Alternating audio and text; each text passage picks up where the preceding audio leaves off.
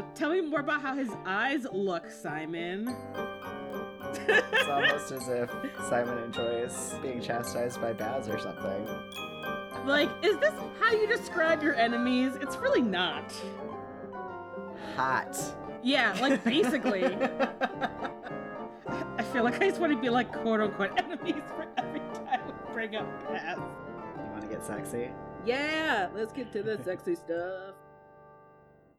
Hello, and welcome to Escape from Reality, a podcast where we read Carry On by Rainbow Rowell and talk about it. I still did it wrong. That's fine. It's fine for today. I am Mark Malachi Gray. It's uh, just uh, one of those days. Welcome, everyone. I'm Jesse Blount. Today we are talking about chapter 68 and chapter 69. Chapter 68, we get Agatha, who is driving Penny back from the Grimm-Pitch Manor. And Agatha is tempted to tell the mage everything about this fucked up conspiracy she's been unwittingly dragged into, but she remembers that the mage is a humongous douche canoe, and she's like, nah. Uh, at home, she's trying to get out of doing some intense Christmas partying with her parents, and we get key information about what the other folks know about dear tragic Lucy's story and Agatha's growing fascination with her. Uh, chapter 69, in what is literally the least se- sexiest chapter of this book, unfortunately, Quite so. we are in Lucy's POV and we get the real deal from her. Um, hiding out with the fucking mage in his family cottage because, understandably, her family hates him, and she's barely seeing anyone because he never wants to hang out with folks, slash, is isolating her in textbook abuser behavior. Uh, the mage, as we know, is an inflexible Reddit bro, angry that no one will read any of his screeds, even the other act, even the other magical activists. He's obsessed with something called the Greatest Mage Prophecy, stealing books from Watford and doing jack shit else, like, oh, I don't know, buying food for him and Lucy. Lucy, still in love but also in the midst of this seriously emotional abusive relationship, blames herself for not for not leaving, for thinking that she could anchor him somehow to humanity. In the end, the fucking mage determines that he could bring forth the greatest mage via baby making, which is a thing. Yep. Couple quick things before we get into this. Episode uh, one, listeners, my neighbors are playing really loud music. If you can hear it, I apologize. Two, last episode, we more heartfeltedly asked folks to go leave us a review uh, than we typically do, and you did. So I just want to say thank you to Confused Oracle, Kate Autumn, and Lyra for Life for leaving us really lovely reviews. They made me super happy. And if I remember to send them to Jessie, they'll make her happy too. Yeah, uh, shout out to Lyra for Life. I hope that is a His Dark Materials reference, because if so, same. I'm sure it is. Yeah, I was like, that's a great name. Um, I also want to let everyone know we have eight more episodes left of Carry On content. So if you haven't read Wayward Son and Any Way the Wind Blows yet, you should probably get on that. When we get to Wayward Son, we'll be spoiling the rest of the series. So you'll want to make sure you read both. Yeah, so that said, we are spoiling everything through the end of this book, but currently nothing from the sequels, and we are going to turn to.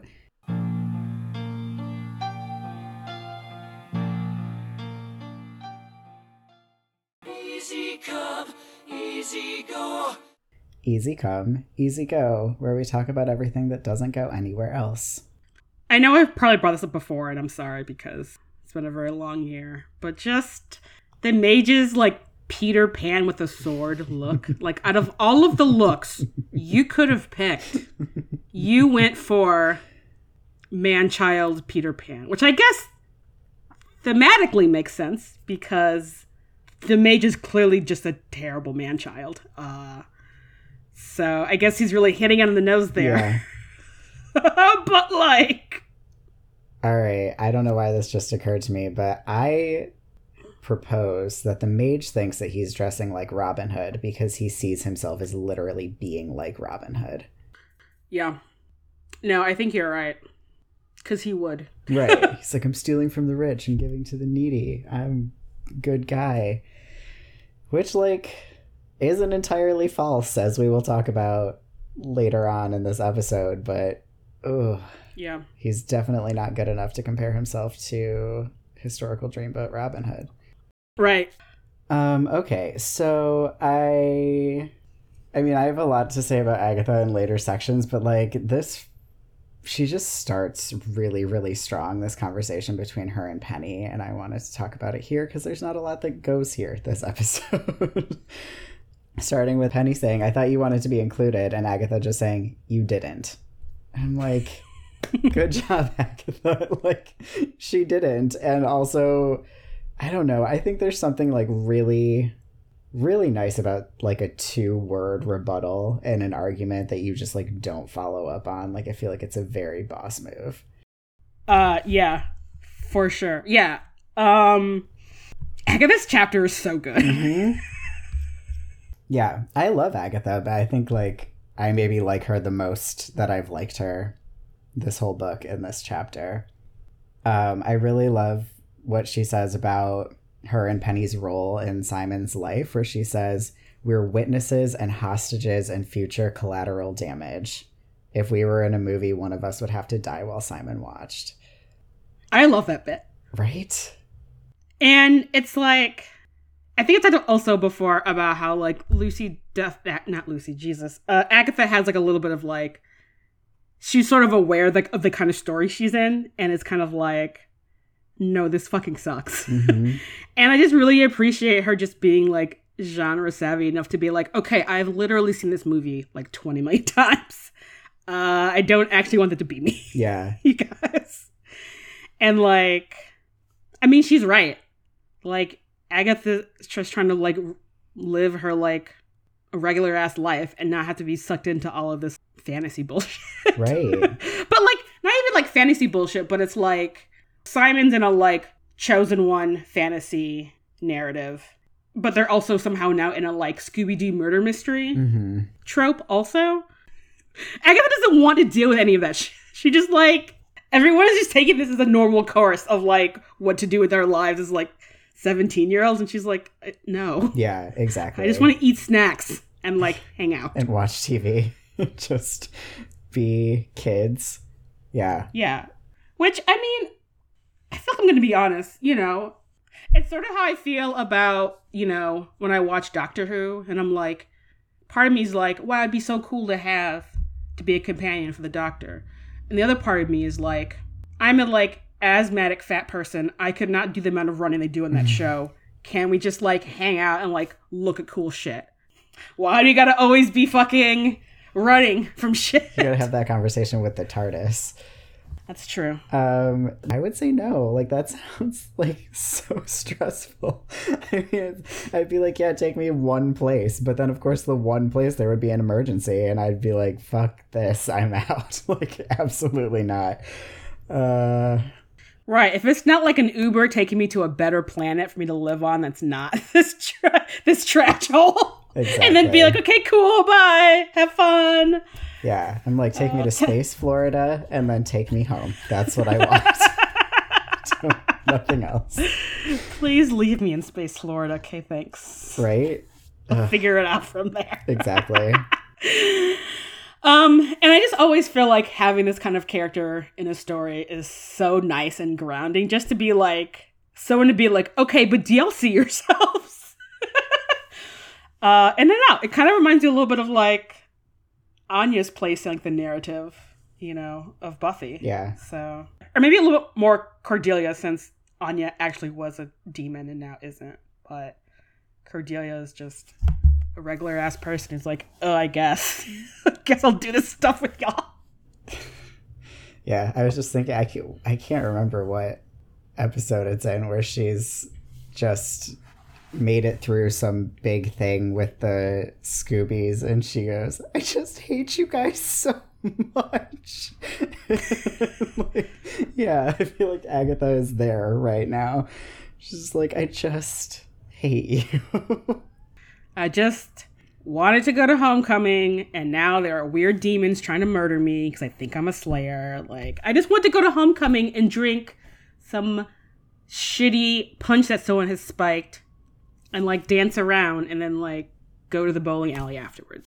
Anyway, let's talk about this podcast. If you want to hear us talk about Buffy, you should join our Patreon. we should. We have a whole podcast about it.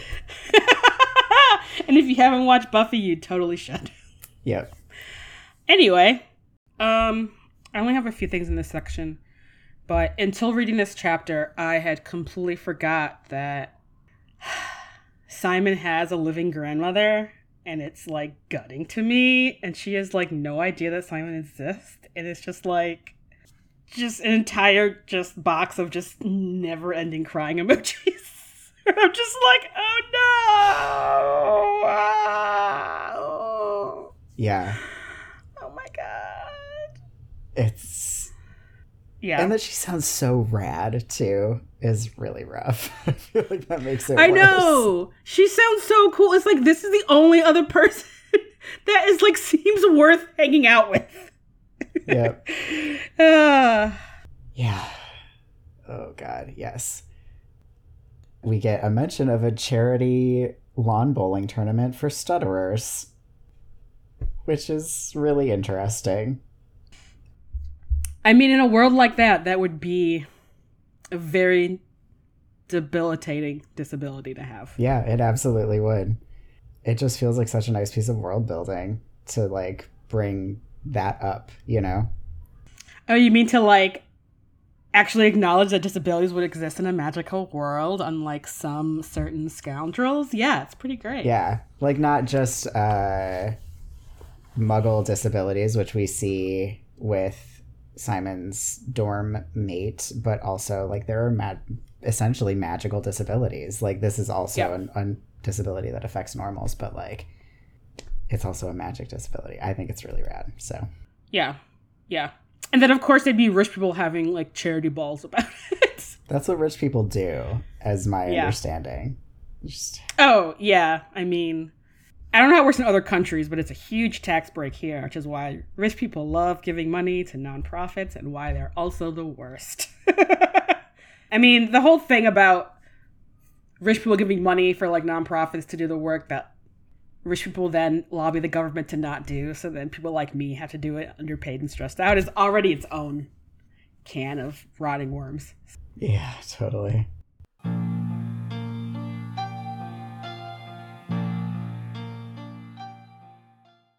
I see a little silhouette of a man. Welcome to I See a Little Silhouette of a Man, where we talk about character development. All right, so does Agatha's mom have a name? I like didn't even. I actually don't know. Mrs. Wellbeloved.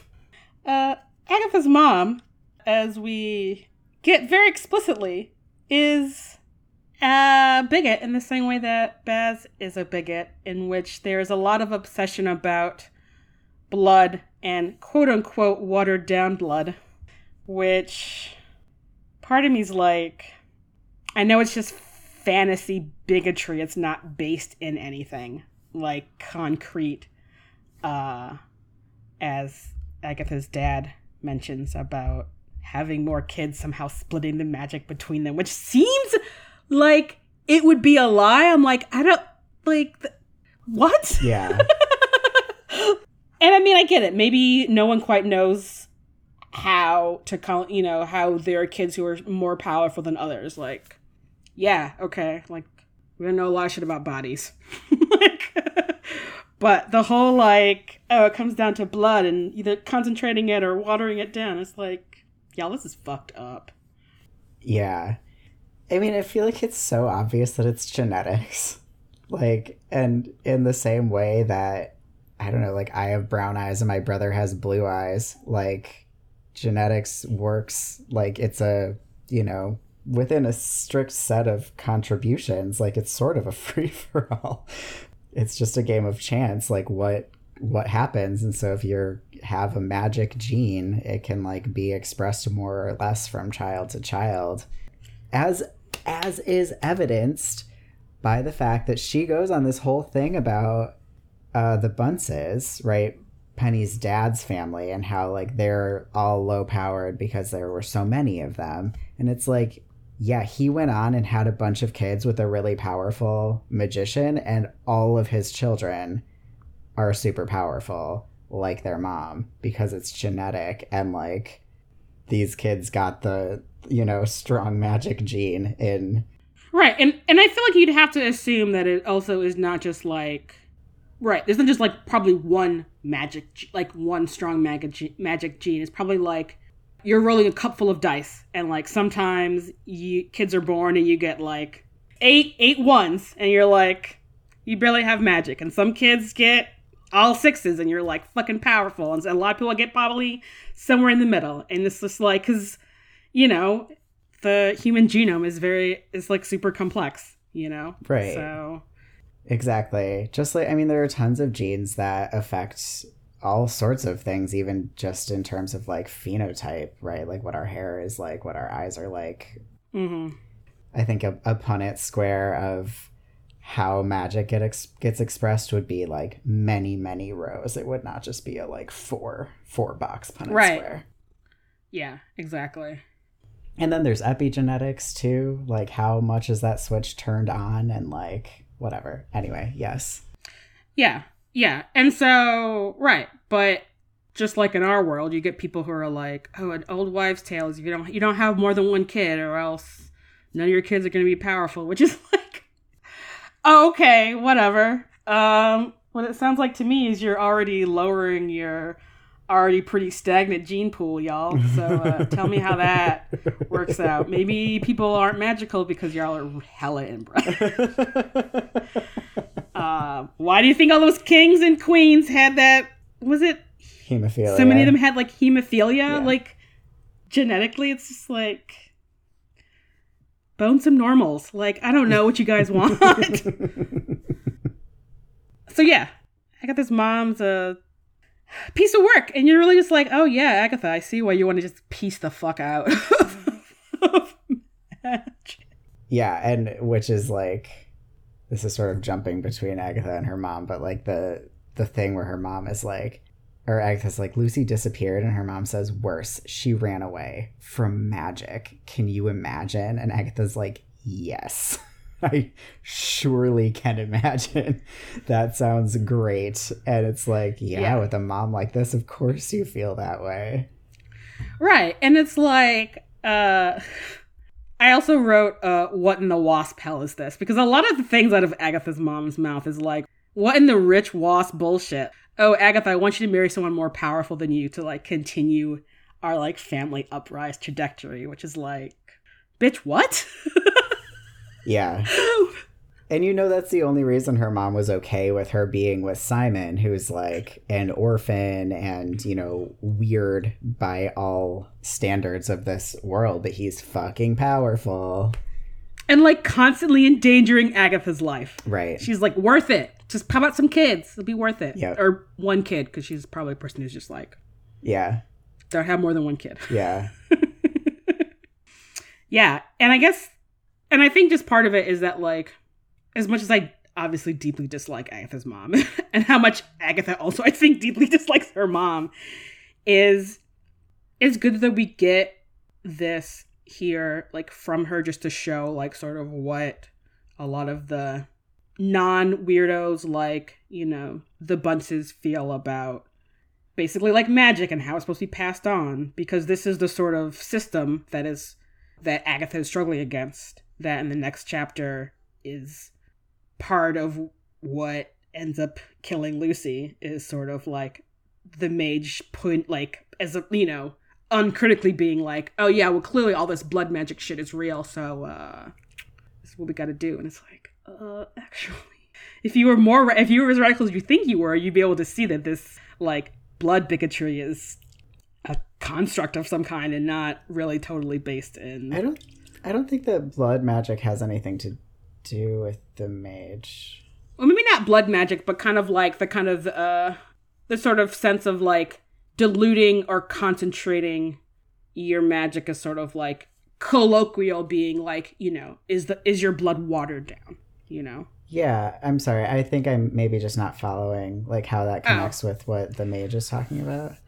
I mean, I guess this is sort of like I feel like the mage's inevitable decision that he thinks that they can that him and Lucy can bring the greatest mage by like concentrating their power via like having a child is deeply informed by what seems to be this kind of uh like magical uh fuck, what is it what are, what are words I think I see what you're saying. I don't get the impression that it actually has anything to do with like him and Lucy specifically. I think it's about the like aside from like they're going to be the ones who do the ritual. I think the ritual is what he like I think he could kidnap two other mages and make them have sex while Yeah. he did the ritual and like still impregnate the person with the Yeah. greatest mage.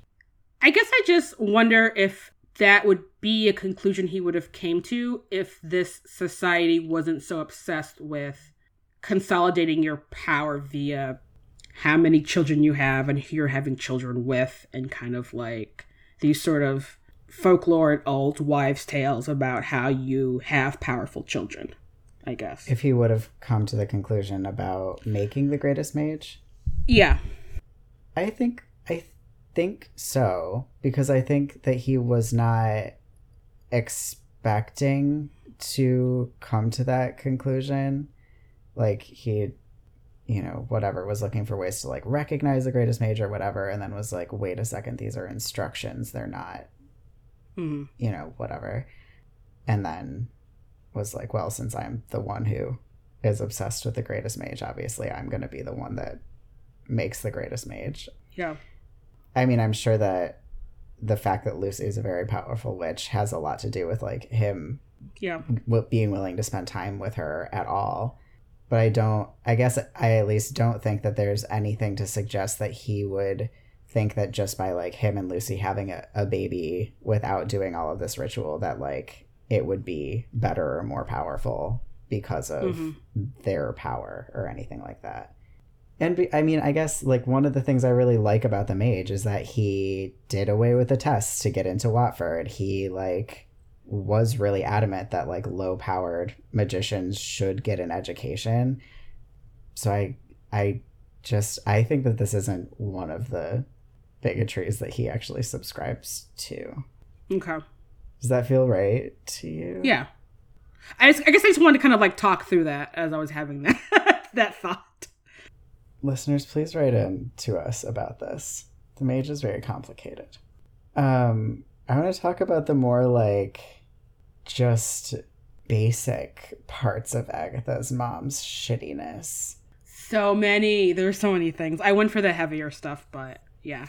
um i mean it's sort of part of the same thing where she gets mad at agatha for shoplifting without magic which is so shitty but then the fact that she goes oh agatha purple varnish? How common. Like oh my god you're the worst. You're such a bad mom. Like so so concerned with status, overly concerned with status, and just like such a fucked up thing to say to your child. right? Like I don't know. it also just i mean in terms of like life lessons being like i'm mad at you for like shoplifting the wrong thing in the wrong way and not for shoplifting. It's like oh god. No please. Yeah, that's fucking wild. Yeah, it's just Yeah, and it's like it's no wonder that Agatha's like trying to figure out who she is when it's like her mom has like all, clearly all these expectations of her and how horrified she would was if she found out Agatha had like a, you know, a normal boyfriend. right Just like I'm sorry, I'm making a I'm making a gesture. But it's like in reality not that big of a deal, but you know, Agatha's mom is just like, no, you have to marry someone more powerful than you, yeah and it's just like, are any of Agatha's feelings being taken into consideration? Oh no, Hell nope. It's just how it's just like how Agatha's going to reflect on her mom, you know, and like their family. Even though I feel like I don't really get the sense that her dad really cares. No, which is so interesting, isn't it? Because I feel like theirs is like a I don't know, marriage of like convenience or status or something because they really seem very poorly matched. Yeah. Well, yeah, I mean, Agatha says that her mom isn't very powerful, so yeah, she probably found the like maybe most apathetic dude who was powerful who was just like, yeah, okay, we can get married, whatever. Maybe her dad's gay. Maybe her mom's a beard. That could be true. Yeah. Yeah, definitely that I definitely it's like the picture is one of those like rich people families where Agatha's had all of her like physical needs needs met, but like not enough of her emotional needs met. Right. Do you have anything else about Agatha's mom specifically? No, I actually don't. All right, I have a couple more things about Agatha. Okay. I also really love her whole thing about she's like, Penny, if these are my only options, then no, I don't want to be friends with you guys. And I love the line, I want to be friends, not comrades in arms. Lovely. I just I just really I love that she says that she's not sorry for disinviting Simon to Christmas. She's just really like coming into herself and we see that really focus where she is talking about Lucy and like this kinship that she clearly feels with her. And she's like, she was dating the most powerful living mage. She could have been the first lady of magic, and she just walked away. And it's like you can Mhm. hear Agatha being like, and so can I. Yeah. Where it's like, oh, like this could just be me. Yeah. You know? I mean, part of me like kind of wants to compare it to like the first time closeted queer child sees like a gay person and you're like, oh. Mm-hmm. Or you see someone who's like, you know, gender non-conforming or like maybe not performing gender in the way that you see as a child. And you're just like, oh, I know that was an option. Cool. Uh-huh. oh, this is the option you hate? Even better. yep. So, yeah. And then the only other thing that I had about her is that she says maybe Baz is their new third wheel, which means that she's been considering herself Simon and Penny's third wheel for all these years. Which is heavy. Yeah. And it's like, I guess what I would say is given, again, how shitty Agatha's mom is, I would bet good money that Agatha went in to. I don't, I mean, I don't, I guess I don't know. Since we never get how Agatha and Simon's relationship started, but I can definitely see Agatha already sort of having in her mind like what the the role of like quote unquote the girlfriend is and but all of a sudden it's like as opposed to you know being a boyfriend of the popular kid it's like oh i'm actually in a i'm not in a teen movie i'm i'm in like an episode of buffy where it's like oh we're actually gonna be put in mortal danger constantly. This is a much different girlfriend trope than i was preparing myself for. Yeah.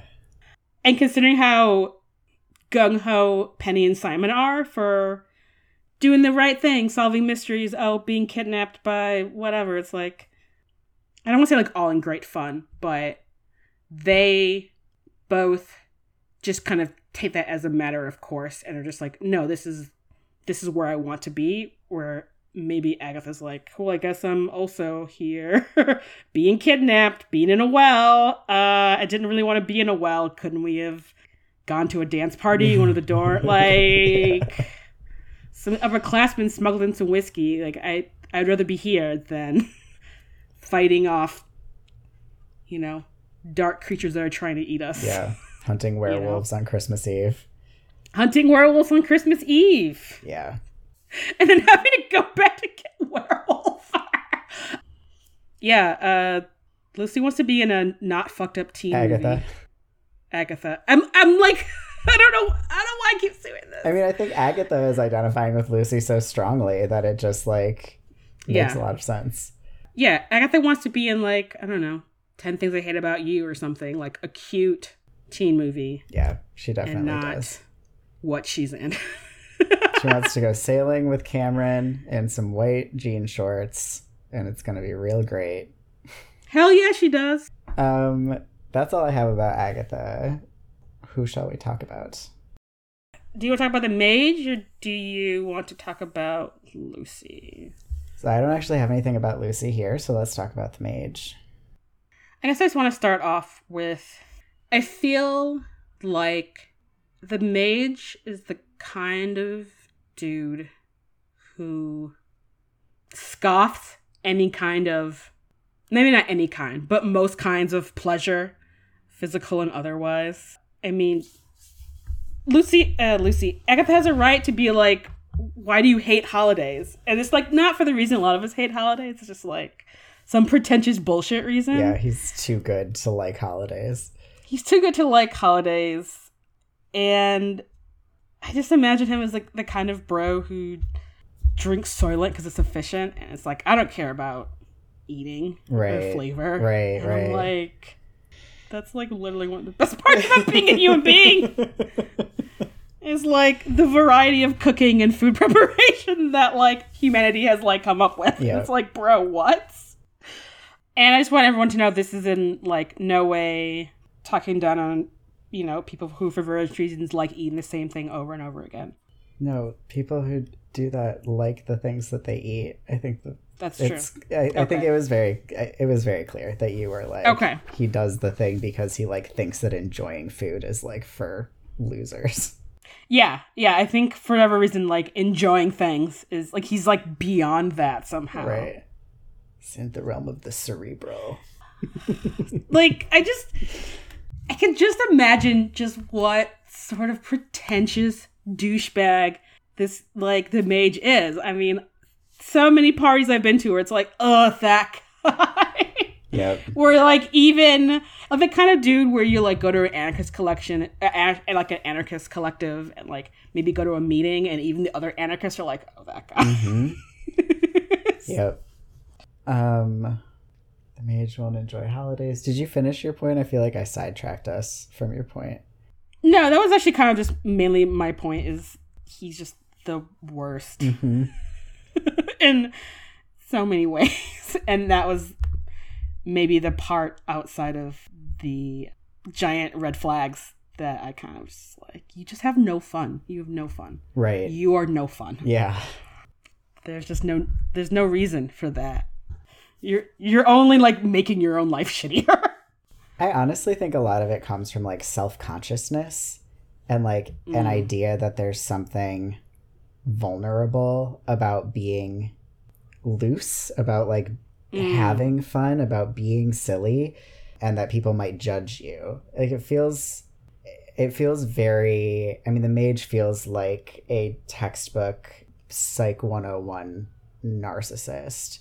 Oh, yeah, for Right. yes. And- yeah, he does. And, you know, the mage seems like he does a lot to make sure that no one can ever think poorly of him in a way that could like demean him. And I think that doing something like laughing or I don't know, like going on a water slide or something like that, it's like that's too vulnerable for him. He could never Yeah. do something that kind of fun because it's opens a door for a kind of judgment. No, no, that's that's such a good point. Yeah. I refuse to feel bad up for him about that. No, I right. It's it is really like sad though. It's a sad way for someone to live their life. I don't I can feel sad for him and also have like no sympathy for him. yeah, yeah, yeah, yeah, yeah. Yeah, I mean, you can see why Lucy felt sorry for him. yeah. Because I feel like when you're an empathetic person and you're like younger, like you're like a child essentially, because this is when she meets the mages when they're both children, that it's easy to feel like, well, being excluded sucks. So like, I mean, no one else is listening to you, but like, well, you know, we can hang out, hmm you know, and I'll listen to your your, your ranting and be a person because I know that it sucks to be alone hmm and I think that it is. I do feel more sympathy for like child Davy than I do the mage hmm because, bro, you have all this power. You could have gone any avenues to have done the work you want to do to have improved your life, and you instead in just went with your worst impulses. Right. Um on a very like, you know, zoomed out note, I just really hate that he doesn't know Agatha's name. That is wild. She's been his protege's girlfriend for like years. Yeah, if they're, I mean, clearly he hates kids, so it makes sense to me that he knows probably virtually none of the kids on campus's name.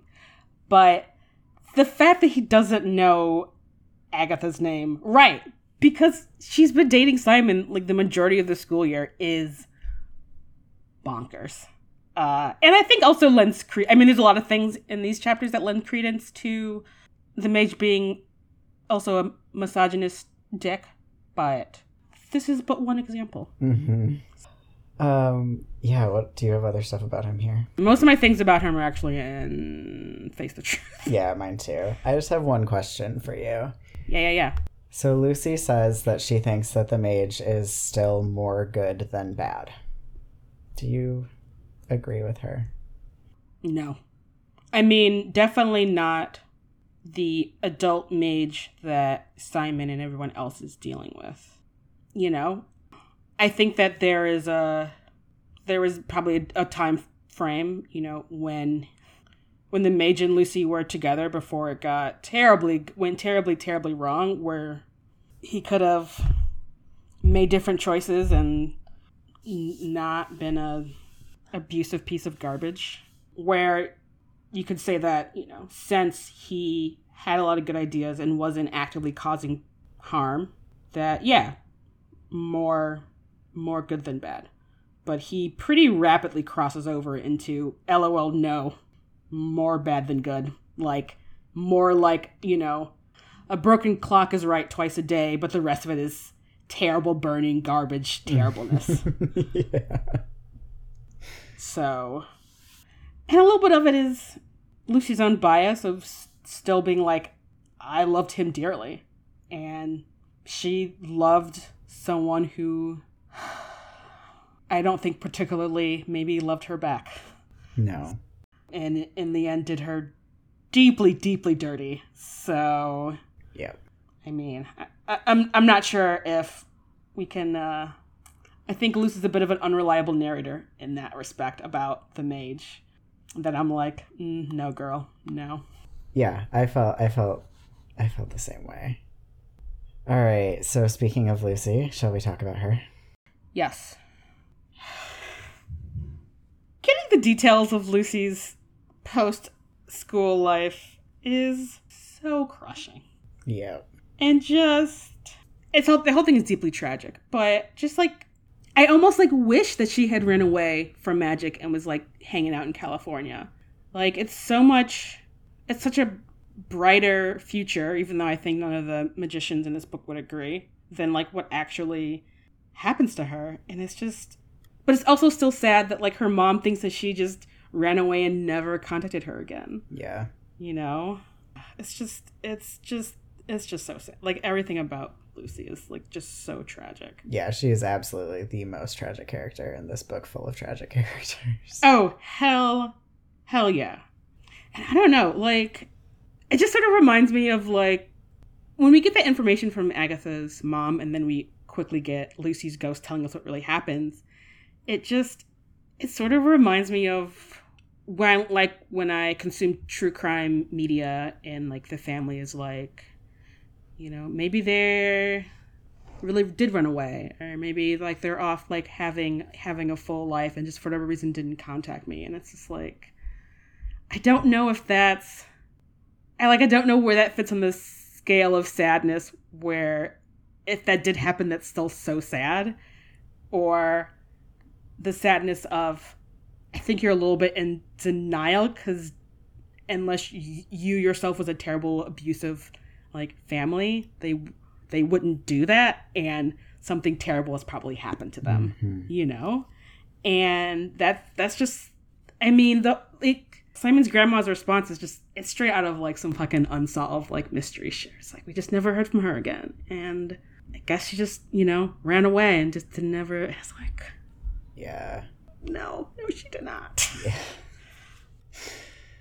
So i guess it's a little bit less about lucy but kind of just the situation is just No, for sure. I actually just did we get an answer to the question of like what made her mom think that she had gone to California? Did the mage like, Uh, send a letter or something? N- no, we do get in Lucy's chapter that she would write letters to her mom just full of Lies. lies about what she was doing. Okay. That inevitably stopped when she was murdered. So, So you think the letters could have said things about like we're thinking about going to California or whatever? right, or it's like the sun is great here or whatever. Right, like who knows what Lucy was putting in the letters to her mom, you know. I'm sure whatever the fantasy of what she hoped, the life that she hoped that she was living, as opposed to the terrible reality of it. Um, but I could definitely just imagine those letters just stopping. And of course, the mage is never going to be like, try to forge one to be like, go into remote Alaska. What up? You can't contact me. Just, you know, Right. just just being like, all right, well, whatever. If he even knew that that was happening, that she was even communicating with her mom. So Right.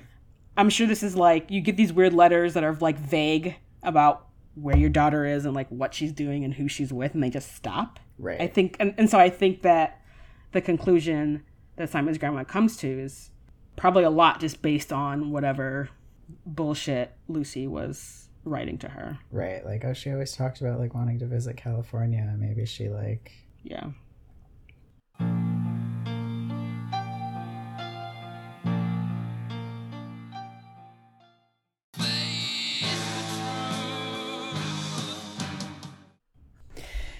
Welcome to Face the Truth, where we talk about politics and things that are fucked up. And just a heads up, we're about to get into a discussion about the mage's abuse of Lucy. This conversation is going to touch on the subject of suicide and also mass shooters. Also, a heads up that in this conversation, Jesse and I ended up using the word narcissist in some weird amorphous combination of its colloquial and psychology roots without going into the fact that it is a real disorder and not to be made light of. Yeah, yeah, we're not we're not using narcissist as a shorthand for abusers. No, definitely not. So And also, we're sorry because we should do better. yeah, All right. Um, would you like to start? yeah. Uh, so I did some research last night about this because I think that sometimes there's not as much linguistical clarity about an unhealthy relationship versus an abusive relationship. And so thankfully, the domestic violence hotline website has a lot of information that I was able to pull because I was like, textbook abuse. And then I'm like, okay, wait, I should actually do some research so I can be like, yeah. And I, I think I, I think I still feel comfortable saying that this was still a abusive relationship. And so just, and so just to be on the same page. So, uh, also from a domestic violence hotline is uh, defining domestic abuse as one partner maintaining power and control over the other partner, which is 110% what is happening here. So yeah, so like the serious isolation from her friends and family. Pre- I mean, yeah, that's like one of the like big textbook things. Uh, I also want to throw in some financial abuse because why? Why is she starving? Why like why does she, why is she like there's no food, there's no money for food? Why? You're rich. I know that he's not rich, but what? Right, and like, why can't why? I mean, the only reason for her not to have a job is if he's not letting her have a job. I think, unless Yeah. they're unless this cabin is like in some super remote part of Wales where there's just like not access to some kind of work. But Right. I mean, also she's magic. She could.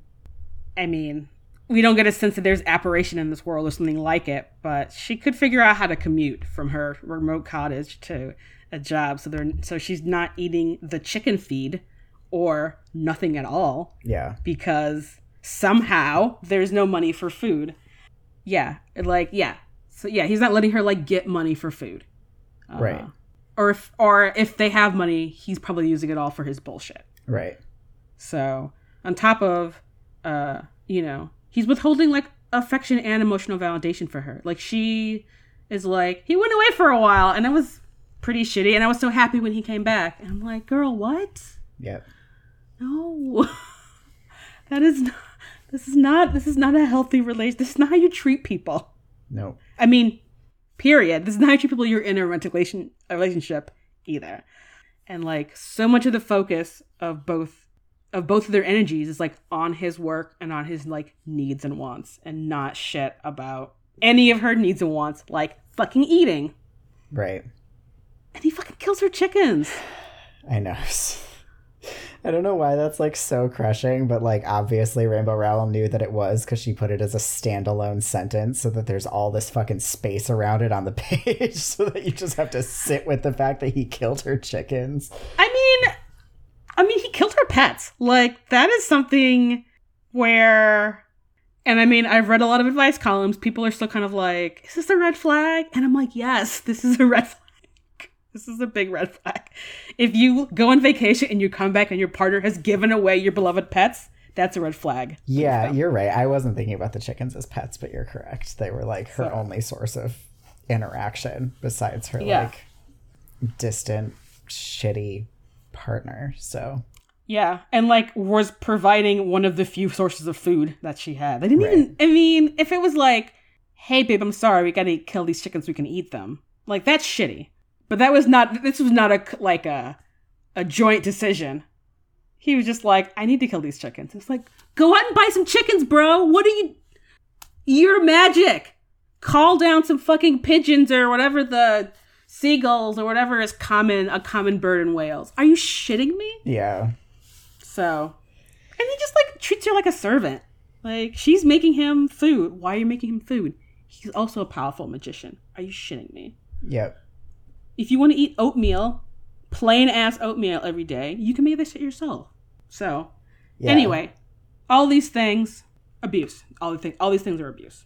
Some of these things are unhealthy, but to the degree in which the mage is doing this to Lucy, this is a this is a domestic violence situation. And because of the fucking fucking world we live in, I mean, he's not like yelling at her. So I think a lot of people are like, a lot of people think of these kind of situations and they're just like, is it abuse? And it's like, no, this is subtle and dare I say insidious domestic violence. Right, because I think the the thing, uh, a thing that's important to think about in this context is like you could look at it and be like, well, he didn't hit her, and like he wasn't yelling at her, and the question is like, what would have happened if she tried to leave, and what does she, whether consciously or subconsciously, understand about what would happen if she tried to leave? Because he doesn't actually have to do those things for her to know that he would do, do those things if she tried to leave him and Yeah. like that is enough you know Right. Or even if she didn't even try to like permanently call up Mitali to be like, actually, he's a fucking jerk. Can you come pick me up on your broom? If she just, I'm sure she'd go to the store or try to get a job, like something where she's not, she's still living with him. He he would have responded very terribly. You know. yeah i mean if she'd been like hey i'm like going to london by myself to go hang out with my friends like there's a reason that she didn't do those things by herself Yeah. and the fact that she says like i want you to be mad at him whatever and then she's like but i never asked to leave i never asked him to let me go and it's like The fact that you have to say asked stand on that word asked and just like ra- wave the biggest fucking red flag in the entire world because like you don't you don't have to ask. Like you don't ask your partner if you're like allowed to break up with them. You also don't ask your partner if you're like gonna go hang out with your friend unless the question is like did we have plans next tuesday because i'm gonna go hang out with my friend? You know? That's that's bad it's real bad Yeah. And the writing in this chapter is so good because there's just so many little subtle bits. Like the part where Lucy is talking about after they left hanging out in London and the mage is drunk, but he still is like, Oh, I'm driving. Mm-hmm. And she's like casting spells so they don't, I don't know, get into an accident and die. Mm-hmm. Is just like, No, no, what? yeah Like, oh, so you always have to be in control. You literally always have to be in control. Okay. Uh, no. No, that's. N- no. Yeah, it's real bad. Oh, yeah. The part where he is like excited about something and just comes and like puts his arm around her and like pulls her closer and she's like, and I loved him then. I was like just so happy to have his attention. And it's just like these you know, she's just like living for these tiny moments where she feels some sort of anything like validating her or like her reason to be there. And it just is like, oh, so, so rough. Yeah, it's just, it's just, it's so, it's so painful to read. Mm-hmm. That feeling of like, I can't tell anyone the reality of the situation that I'm in because, like, I know how bad it is and I know that they would make me leave, but, like, for whatever reason, I can't convince myself that it's time to, like, let that happen. Yeah. And I feel like I don't think we should discount the fact that she has like genuinely strong feelings for him. You know? Like she still loves and cares for him. That's hard to walk away from. I think it's hard in situations like that because the way that you feel about your partner is so can be like so controlled by your partner like when they have mm. that much control over you mm. i just think there's like a lot of types of manipulation like i don't know a relationship that i was in that reminds me way too much of this relationship. My like even me being incredibly stubborn and like headstrong just ended up getting like essentially gaslit into being like no i'm like really in this relationship by my partner just telling me all the time that i was about to break up with him so that i like my stubbornness kicked in and was like i'm not about to break up with you and therefore like all of the terribleness of this relationship i will let slide so that i can convince you that i'm not about to break up with you like mm. how much of those feelings belonged to me versus were like given to me by this person, you know? Yeah. And it's just so shitty and manipulative to like hit your specific buttons like that. Right. You know? yeah, and I feel like the mage like really, really knew how to do that with Lucy. Yeah. And I mean, I think that I mean, not having been in romantic relationships with narcissists, but definitely somehow roped into two different narcissistic friendships that were unhealthy it's just that like it kind of just takes being out of it to realize like how good narcissists are to like find the thing like your weak point to be like if i can hit this button you'll just be like oh well yeah i mean i'm just i'm just gonna go along with this right. you know so and also having to learn that you can be vulnerable with people and they won't intentionally use that information against you to like manipulate you somehow. Shocker. yep. Uh. Yeah, I can really imagine because it seems like Lucy's buy into this relationship is like what you were saying earlier, where she like feels pity for him in a lot of ways. And I think she genuinely believes in the work that he's doing in a lot of ways. And so I can really yeah. see the mage being like, you know, he's constantly like, no one's reading my work, like, really just probably just like jerk off motion just like going on about how maligned he is but if she feels that like he's sort of like on an edge right like he's on like this cliff with the way that he feels about how people aren't taking him seriously and she's like well if i left i'm you know she calls herself his kite string so she's like i'm the one thing tethering him from just like going fully into this like pit of despair then that's a really intense feeling of power, even amidst yeah. her powerlessness. So, like, yeah. how much of this is love and how much of it is her feeling like responsible for his well being, which is a really easy thing to conflate, you know? Yeah. You know, I, when you were talking, I realized I had read this chapter and thinking and interpret and interpreting Lucy's thing about him about her being his kite string as sort of her being his touchstone that like not all mages are terrible, mm. you know? But as you were speaking, I actually think that maybe part of it is that she that maybe she thinks that she compares herself to his kite string so he doesn't be like I'm going to kill I'm going to kill myself, you know. Yeah. And I think, and this is definitely a thing that is in the narcissist toolbox to manipulate people is like feeling like, oh, I have to like really be here for this person or else they're going to commit suicide. And this is not, this is something removed from people who are having mental health issues and actually considering suicide. This is narcissists manipulating people into into continuing to be in a relationship with them. I guess I, I just want to make sure this is I don't I don't want to come across like I'm saying like everyone who's supporting people who are feeling suicidal. It's like I'm like I just want to make sure that that's not coming across.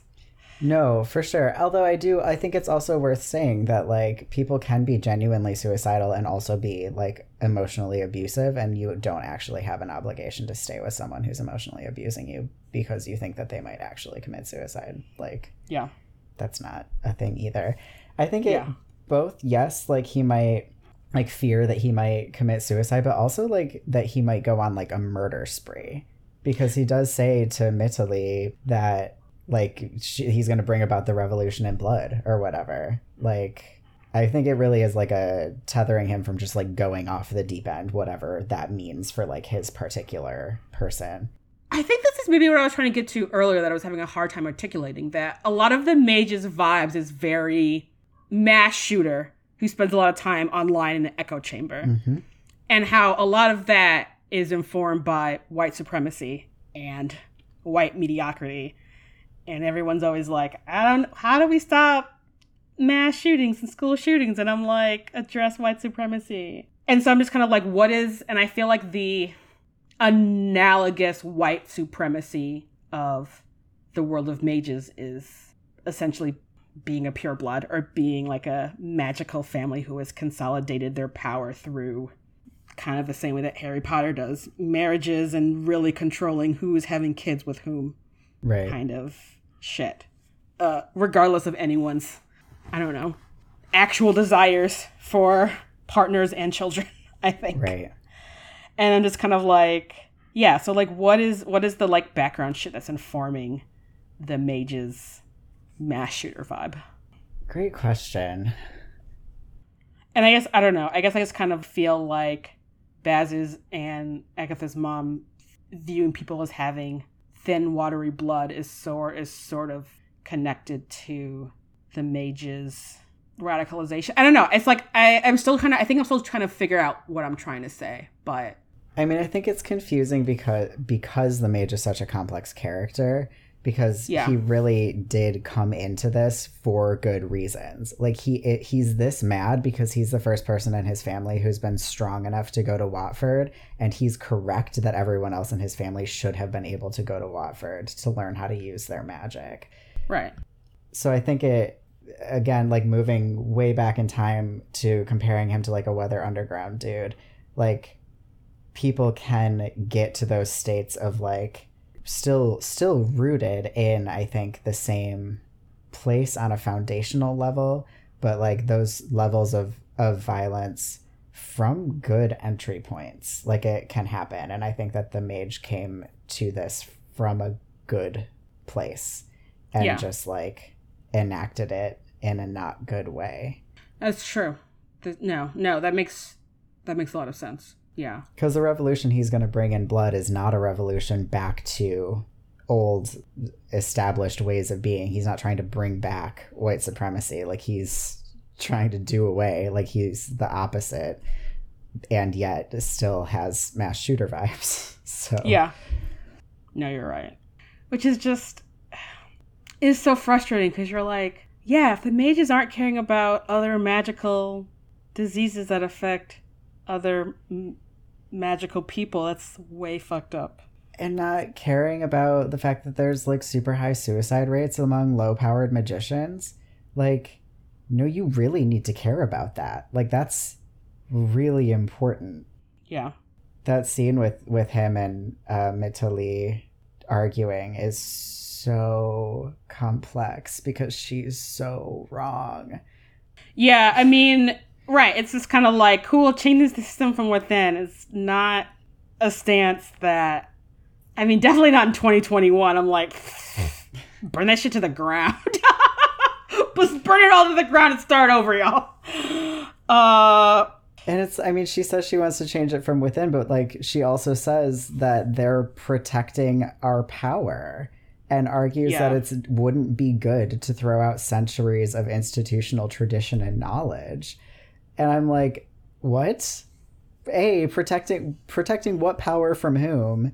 And B, I'm pretty sure it's usually a good idea to throw out century of institutional tradition. Like you It- should definitely get rid of that. yeah, it's very like moderate Democrat vibes, Yeah. which don't have any place in the world where people are dying. Right. uh, like as the mage brings up. Yeah. I just. It is really complex because the mage is right on so many points like that. And he's like, he's, he's right about so many points.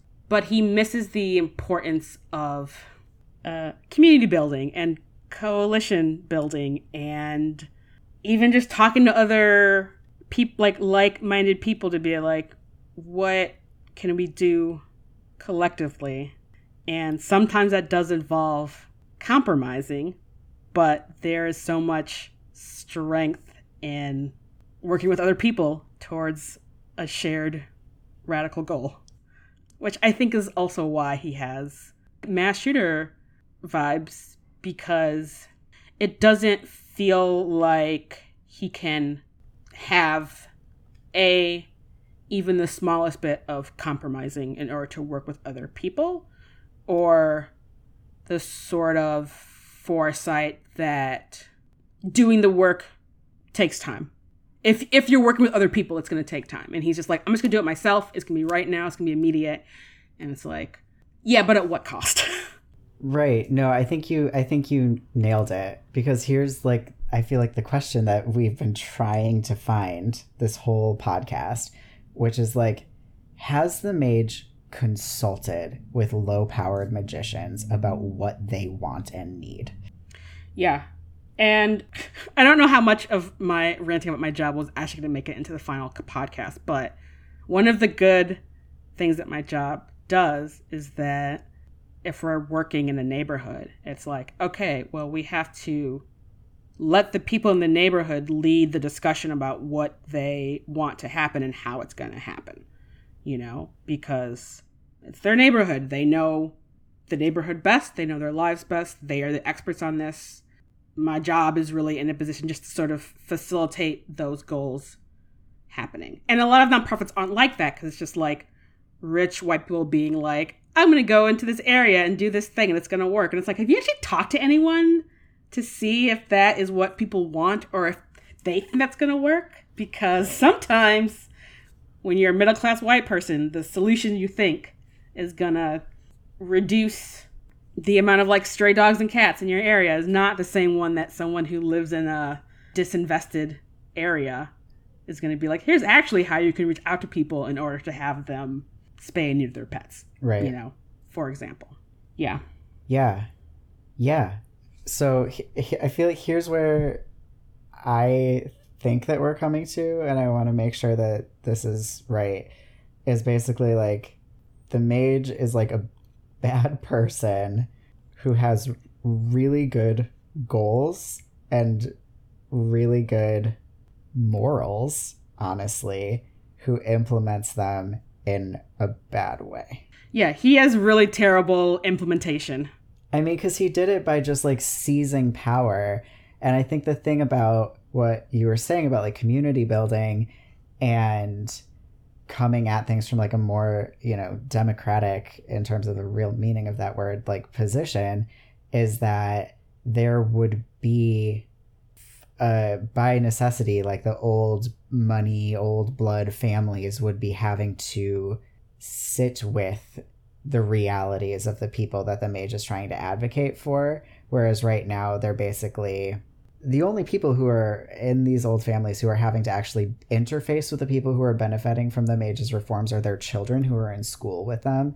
And Mm. like, kids are notoriously like not that great at convincing their parents of things. So even if these kids who have been indoctrinated to be like super hateful somehow make friends and like change their own minds, they're not going to be able to like take that home and change their parents' minds about like no your taxes are actually really good. Like they're just going to have get and yelling fits over the dinner table, you know. Yeah. And I think the mage could have been even more effective if he would have just worked with pixies and minotaurs and low powered magicians to be like, here's a list of what y'all need. Uh, all you uh, rich pureblood mages need to pony up, and I'm super powerful. I mean, maybe not that. Maybe not like if he's gonna seize power, could have been like, all right, well, we can have a you know, we're gonna have a meeting about how we're gonna distribute all of these resources now. um, but that's not part of his personality to have consulted with the people he is trying to help. Right. Which, I mean, then he really could have been the great reformer, you know? Yeah. Because then it's like, all right, well, none of you mages know that powerful old mages know that all of these low magic kids want trade school or whatever. so, and not just like all of this magical theory and like, pr- you know, practice that they really can't do and they really can't use. So, Right, because maybe maybe those families would have been like actually what we want is for like our kids to have access to summer programs where they can learn how to use their wands, but like we want them to go to a school where they'll learn like I don't know math and you know, yeah. history, like whatever, like things that will apply to them when they go out to like work in the normal world because they're not going to be. I mean, everyone works in the normal world anyway, but Yeah. you know, and then they could have taken that and been like, "Hey, like we, you know, need taxes," and just just making the the establishment, I think, come face to face with the people that they are disenfranchising, so that they actually, at least at the bare minimum, have faces and like stories to associate where with where this tax money is going. Because right now all of these people think that it's just going to the mage. And Yeah. Everything whatever he's doing with it like they aren't seeing it. They just associate it with this one person. And so like if he for instance dies at the end of the book like what happens to all of his reforms? Because no one's really like associating those reforms with the communities that are benefiting from them. Right. And there hasn't been any kind of meeting of the minds between pixies and minotaurs and low magical families with families like the Wellbeloves. Right. And so they're just like, well, fuck them, you know? yep Yeah, he could have brought on a really like really chill, like socialist revolution of the world of mages. Instead his ego got in the fucking way. And honestly, if it was gonna be a bloody revolution, it still needed to be a bloody revolution of more than just one dude. Like, I don't want to, I don't, I mean, I think everyone knows that we're not like against revolution, like as like an uprising act. It's not like it all just has to be talking, but like it has to be like a collective of people who have all agreed upon a shared goal and not just the fucking mage. Yeah, direct action works best with more than one person. Even just logistically, like one person throwing a Molotov cocktail at a cop is just you're just you're just a criminal. But uh, twenty thousand people rising up against cops is you know and burn down police stations. That's a that's the revolution. That's a movement, right? Little Alice's restaurant moment there. Um, Wow, I feel like when we really dig into the mage, we have like the best conversations that we ever have on this podcast.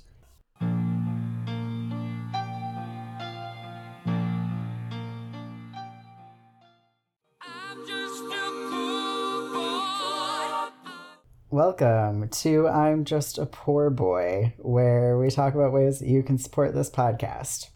And I realized that I don't know if people who listen to this podcast but not the Gayly Prophet know that this is my whole job. And so I thought maybe I would just let people know that this is my full time job. I do it five days a week, and it's my only source of income. And at the moment, we are too principled to seek out advertisers. And um, that means that all of our money comes from Patreon and donations and merch sales and our sticker club. So, you know, if you have the means, you could support us in one of those ways. And if you don't, you can also support us by like telling your friends about our podcast and leaving us reviews and following us on social media and sharing our stuff there. And also just by continuing to listen to us. Yeah, this is why uh, there aren't ads before, after, the middle of this podcast. Um, not because we are somehow rich or independently wealthy, unfortunately, but because, yeah, we're very principled and we are not part of a big podcasting network. Hashtag ruthless is just Lark and I. yep. Just two people doing our very, very best. just two mentally ill disabled people making several podcasts. yep. oh, whew.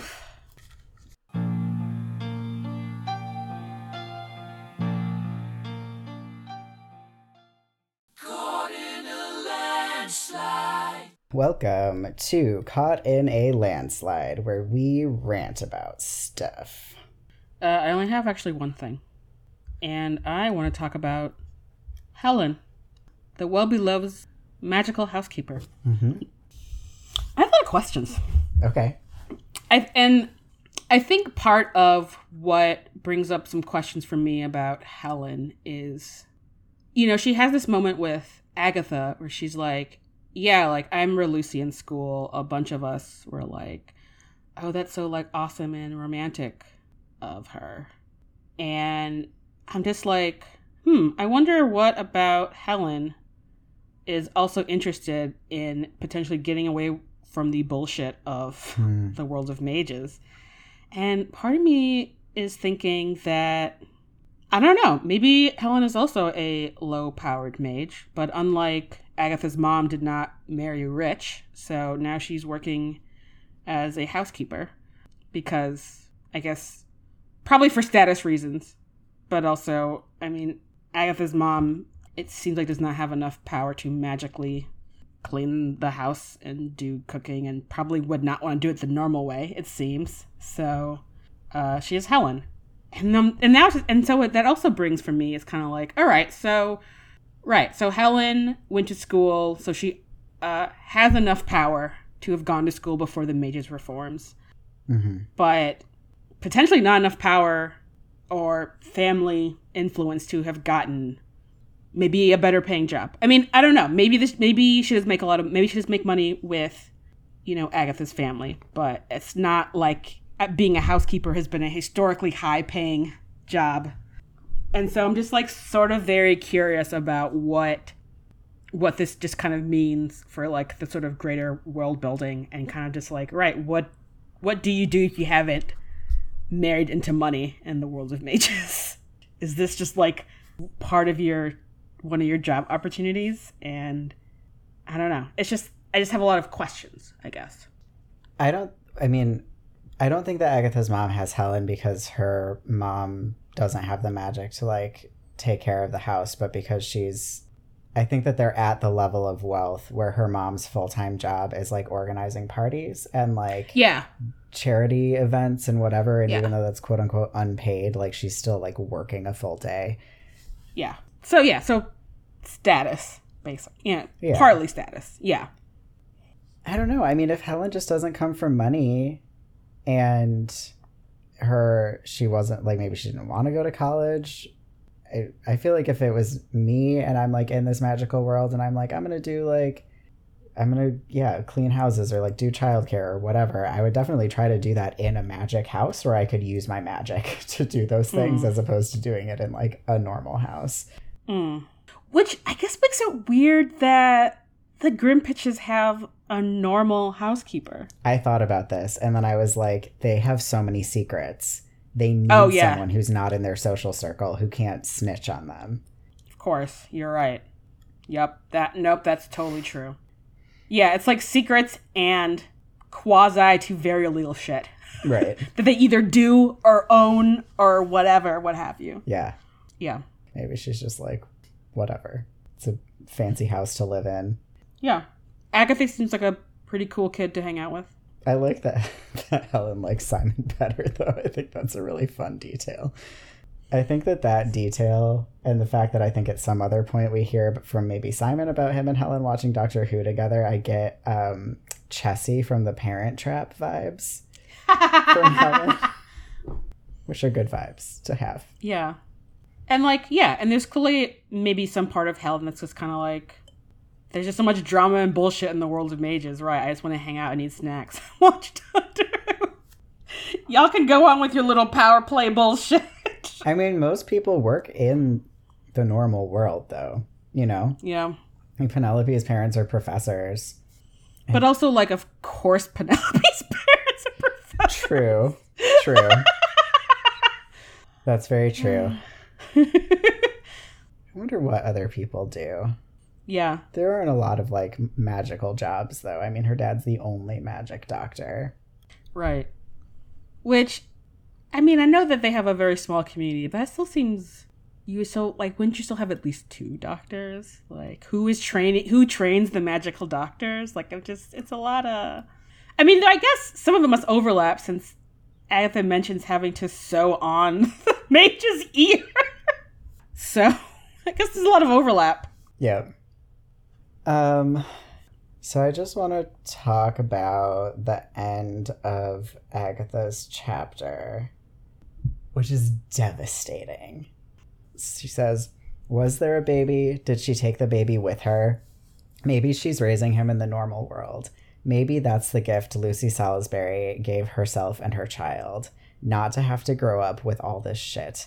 Not to have the mage as his dad and a world at war for its inheritance. That kid got off, and Simon got stuck with it instead.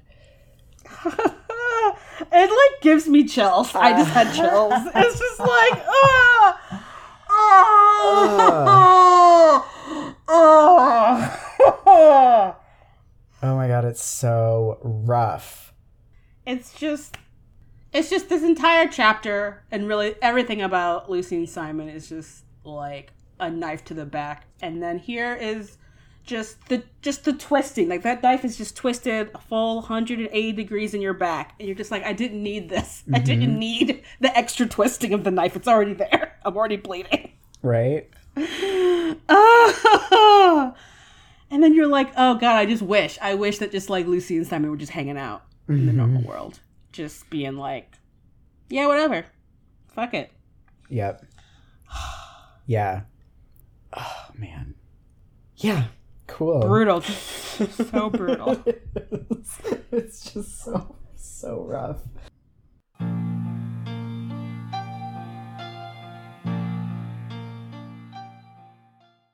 Send shivers down my spine. Welcome to Send Shivers Down My Spine, where we talk about sexy stuff, but there is no sexy stuff, but there is a kiss kill improvise, so that's good. There sure is. Yeah, as I mentioned before, chapter 69, the least sexiest chapter in this book. Oh, that's ironic. I didn't catch that that was funny before. It's it's okay. It's all right. I just I like looked at it and I'm like, ah, not nothing. Literally, no, like the opposite of sexy.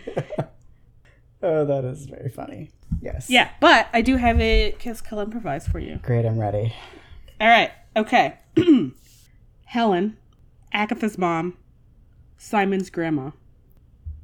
Cool. All right. Yes. Killing Agatha's mom. Starting Fair. with the kill this time. Can't stand that lady. Yeah. Um, I'm gonna kiss Helen.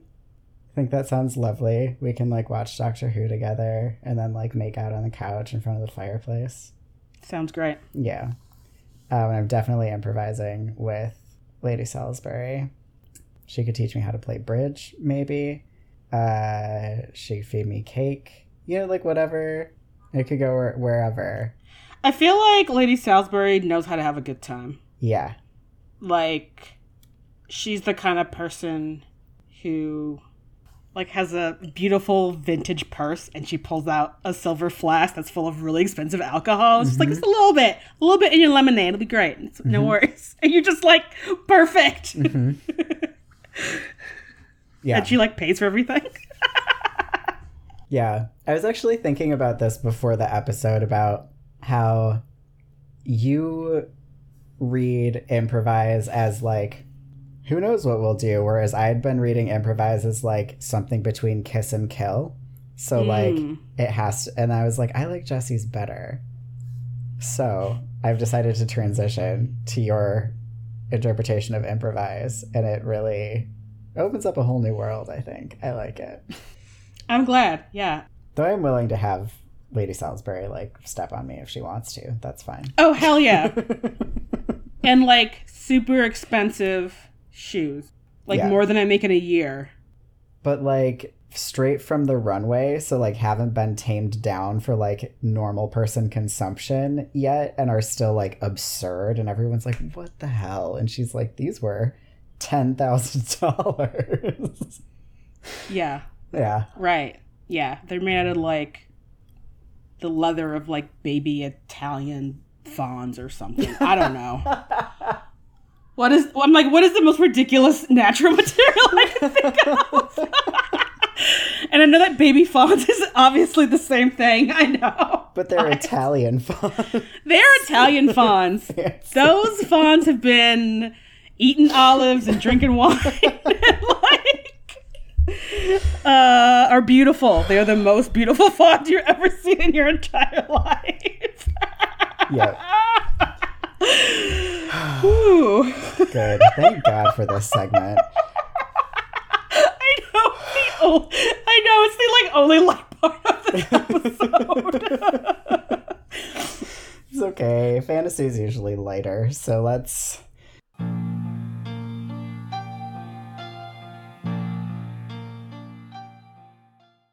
Is this just fantasy? Welcome to Is This Just Fantasy, where we talk about magic and science and magical science. so you can't apparently magic an ear back on unless maybe it's a magical wound? Question mark. Hmm. Don't know. Or maybe it's just easier to stitch it back on.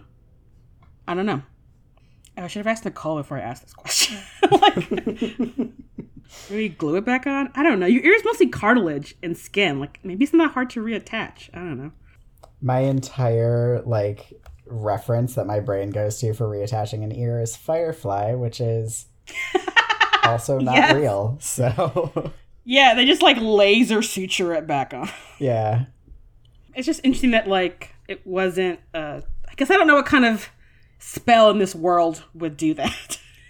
Yeah, why haven't we talked about like magic healing spells before? I mean, we have like the ones that they cast on Baz, but I guess things like Get Well Soon wouldn't do something like reattach an ear. That's not. yeah, and despite sort of all of the shenanigans that Simon and Baz get into, I think this is maybe the first time we get a reference of someone is going to the doctor to have something medically done. hmm and it seems and right stitching it back on seems like a thing you could have gone to the er for True. Not if you're carrying a sword, dressed like that's Peter true right not if you look like you just left the ren fair Uh huh. though i mean if it's a if you're in a hospital in a big city like london i'm sure they've, they've seen some weird ass shit That's true, but they would have confiscated his sword. that is probably true yes yeah Um, cool. I want to talk about time flies. yes which only works if you're actually having fun, which is great. Love that. so good. But it, like, what does it do? Does it bend space time or does it warp your perception of time? interesting i guess when i read it i just assumed that it made the car go faster but that is a much better question It's the time that's flying, not the car. That's true. I mean, like, if I had to guess some kind of magical bending of space time, Yeah. I'm trying to imagine. I feel like the only use I can think of at the moment is if you're like going on a road trip and you really want to get to the place you're going quicker. hmm Um, which I guess is what they're trying to do, but it's not working because they're not having a good time. Right.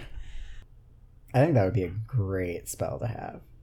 especially for someone like me who detests flying and only wants to drive places i could be i could be places so quickly in a car because i'm like this is great looking at stuff. I got some jams on the radio. I'm going on vacation. I'm going to a cool place. We can get there faster. Yeah. Or, I mean, even if you did have to fly, like if you were crossing the ocean or something, you could cast it so you weren't on the plane for as long. that is true. Oh, that'd be awesome. hmm How did we not talk about the casual mention of Mitali hopping on a broom as Oh, I know. I mean, I think it was a joke. I there aren't flying brooms in this world, are there? Maybe it's a joke because Mitali would spell the broom specifically to like fly to For drama purposes? yes, she would. Yes, she would. Because then you already have the broom in which to smack the mage with. That's true. So. Yep. That's great.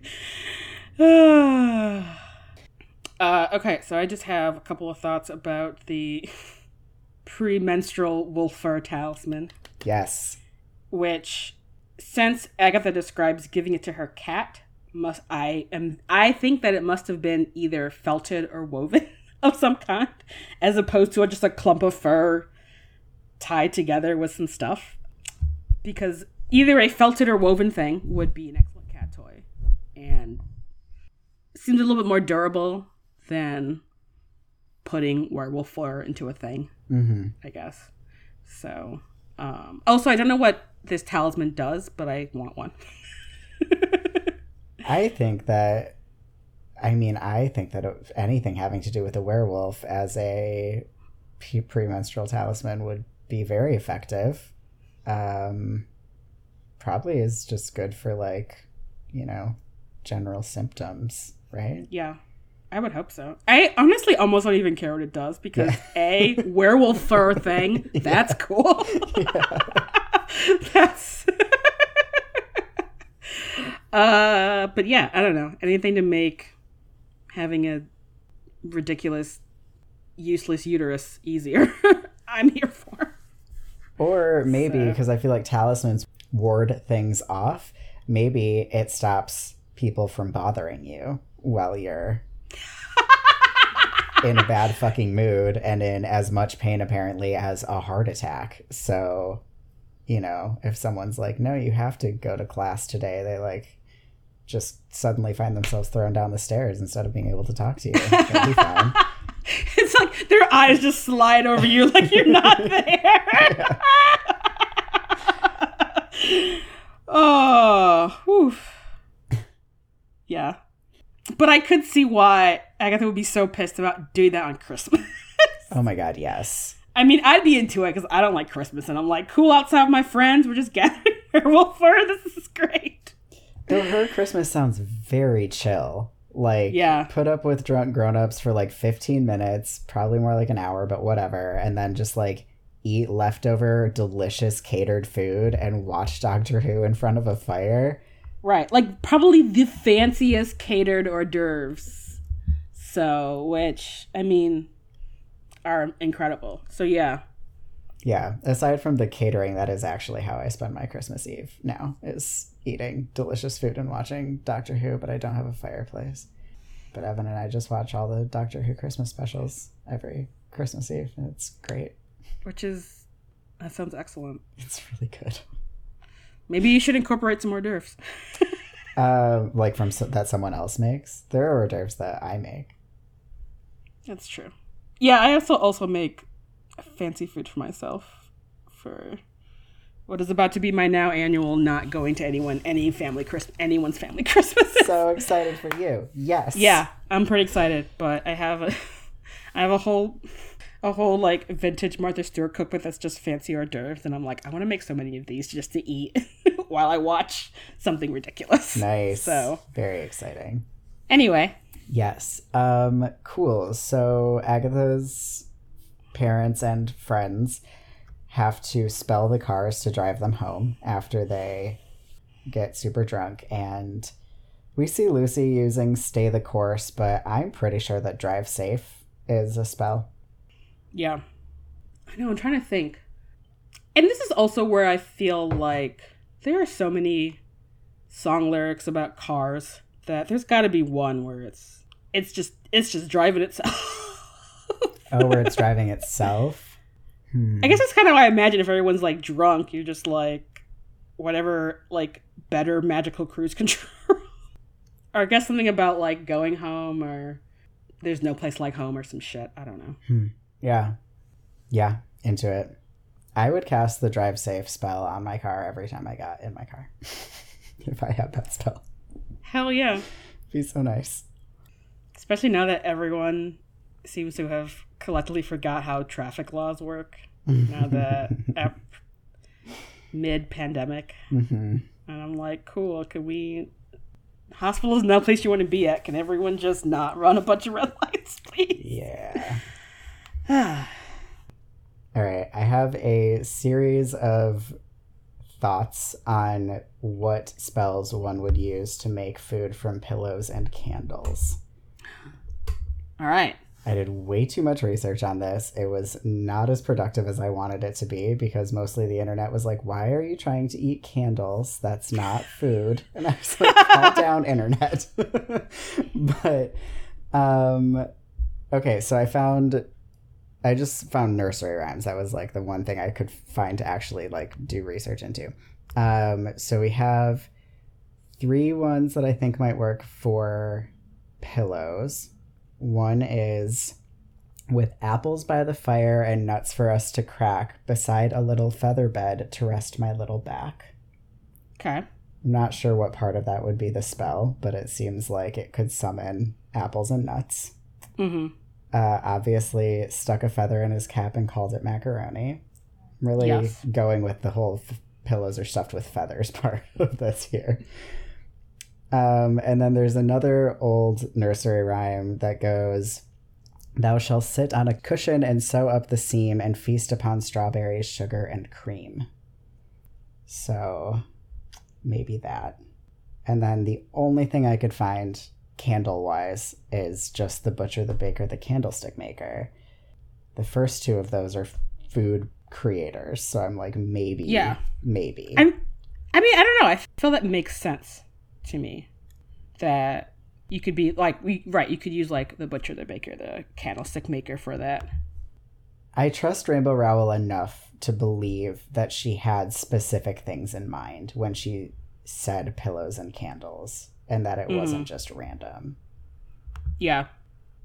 If anybody has some suggestions of things, please write in because this is my favorite part of the podcast, maybe, besides the sexy stuff.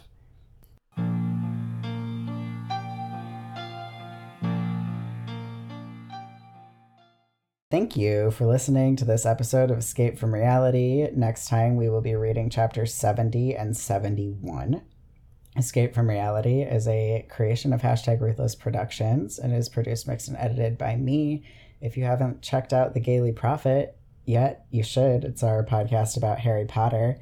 And we also have a Patreon only podcast about Buffy called We Are the Gayers. So lots to choose from from us. You can find us on Twitter and Instagram at the Gayly Prophet. Um, you can also check us out on our website, hashtag Ruthless, where you can go to our merch shop where we have some very cool carry on exclusive merch. And if you want to support us financially, you can find us on Patreon at patreon.com slash the Gayly Prophet. You can find me on the internet on Instagram at Lark Malachi or on my website, which is larkmalachi.com, which is where you can get a tarot reading from me. And you can find me on Instagram at live from Detroit or on Twitter at Jesse underscore Detroit. Music in our theme song is by Kevin MacLeod. The rest of the music is Bohemian Rhapsody by Queen. Our show art is by me and Theo Julian Forrester together, Unstoppable Team. And uh, until next time, Scaramouche.